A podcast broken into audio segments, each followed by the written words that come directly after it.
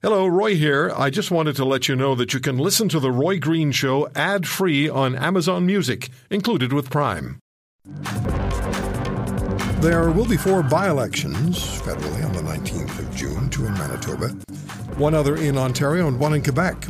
And as I said earlier, the by election, which is perhaps being watched with greatest interest, is Portage Lisgar in Manitoba, where former Conservative or yeah interim leader Candice Bergen resigned after successive victories, the most recent with about 50% of the vote. In uh, 2021, running for the Conservatives, Brandon Leslie, Mr. Bergen, or Ms. Bergen's former campaign manager. Running for the Liberals is Kerry Smith, the director with the Manitoba Métis Federation. And representing the People's Party of Canada is their leader, Maxime Bernier. The Conservatives want to get rid of Bernier, and they are hoping to be able to do that in this particular by election. Joining us is my Corus radio, radio colleague at 680 CJOB in Winnipeg and Global Television News, Richard Cloutier. So, Richard, thanks very much for coming on. This Portage Lisgar is interesting, very interesting, and it's important. Fascinating. So, walk us through what, uh, as you understand what's going on. What what are the polls? What's your information telling you about what's most likely to happen? Well, I've spent some time in the area, um, more time this coming weekend.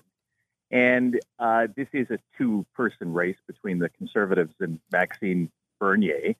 And uh, do not count Bernier out whatsoever. Uh, and I say this because one of the reasons why I think Candice Bergen got out, and certainly when she won the last election, and we saw Parliament go the way it did, she went a little bit more harder right to deal with that hard right within the constituency that will gravitate to, to Bernier. And yeah, it's an anti vaxxer component to it, but that would be simplifying it way too much. It's more an anti Ottawa, anti establishment type of vote that Bernier is able to connect with people. There are some hot issues around um, around minority rights in the area and and issues centered around the pride move, pride movement in some of these uh, these areas. But you know, within what Bernier's message here is, let's send a message to Ottawa. Is it Trump-like? Ah, it could be. It could be interpreted that way. Uh, this is the Conservatives' one to to lose, but I think we both know the history of by-elections, and sometimes by-elections are not necessarily a reflection of the way people would vote in general elections, but certainly can send a message as a result. And I think there's two messages being sent from Manitoba. One in, in this riding could be sending Bernier uh, with a very, very slight minority of that vote, but I think it's tight. Uh, and the other one is in the, the core Winnipeg riding, where you've got the movement that's put, what, 46 candidates on the ballot, uh, a protest towards Justin Trudeau's flip flop on, on electoral reform. So the longest ballot people are here in Winnipeg South Centre.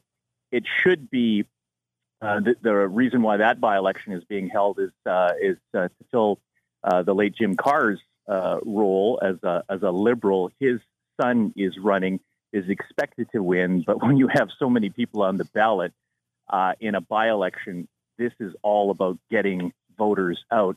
And certainly that's the case uh, in rural Manitoba, getting the vote out.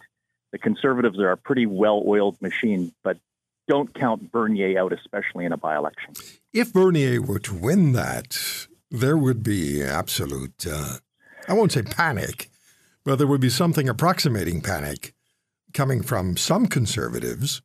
As you say, the by elections will often deliver a result that isn't reflective of what will happen in a general election. But certainly, he would be making a lot of noise, and he would be providing some uh, some foundation for other candidates for the People's Party of Canada in other ridings. But it's kind of fascinating to watch this. And 46 candidates in Winnipeg South. I mean, how long's the ballot? Yeah, it's fairly long. It, it goes up to, to my knees. Well, the way they structure it is two columns and, and whatnot. But again, this is um, you know, organizations saying uh, we do not like uh, the politics of now, and uh, you know, Trudeau came in talking about uh, electoral reform and quickly shelved that for obvious reasons, and, and that's political survival. Um, I'm not saying Bernier is going to win, but I'm certainly saying that Bernier, Bernier's got a chance at this, and I think. Um, if you're a conservative, you're trying to put that notion into the mind of your voters to get them out. Now, in a two horse race that, that is his constituency, you know, uh, anybody that would be voting Liberals, do you want to reward Bernier by sticking with your candidate or the New Democrat candidate or even the Green candidate? I'll be fascinated in that area as well.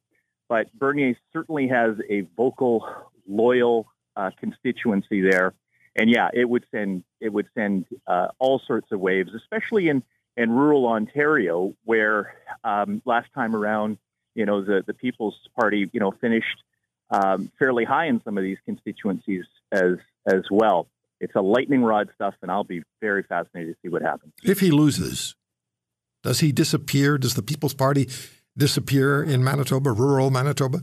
Great question. Um, it's 20% right now. Um, we've got a fall election uh, in provincially, and and there's still you know some of the same people that you know have been kind of courted within the progressive conservatives uh, here in Manitoba. Um, and when you ask those tough questions of the PC candidates in the area, they'll tell you kind of on background that, yeah, it's a factor. It continues to be a factor. Um, and we have to address that. But again, the PCs have enough of a plurality that it's, it's not going to mean that, uh, that MLAs are sent to the Manitoba legislature, you know, representing that. But it is a very, very vocal 20% of many of these constituencies and many more uh, as well. But I always say in by elections, anything can happen. So federally, all eyes are, going to be on this riding uh, in a couple of weeks.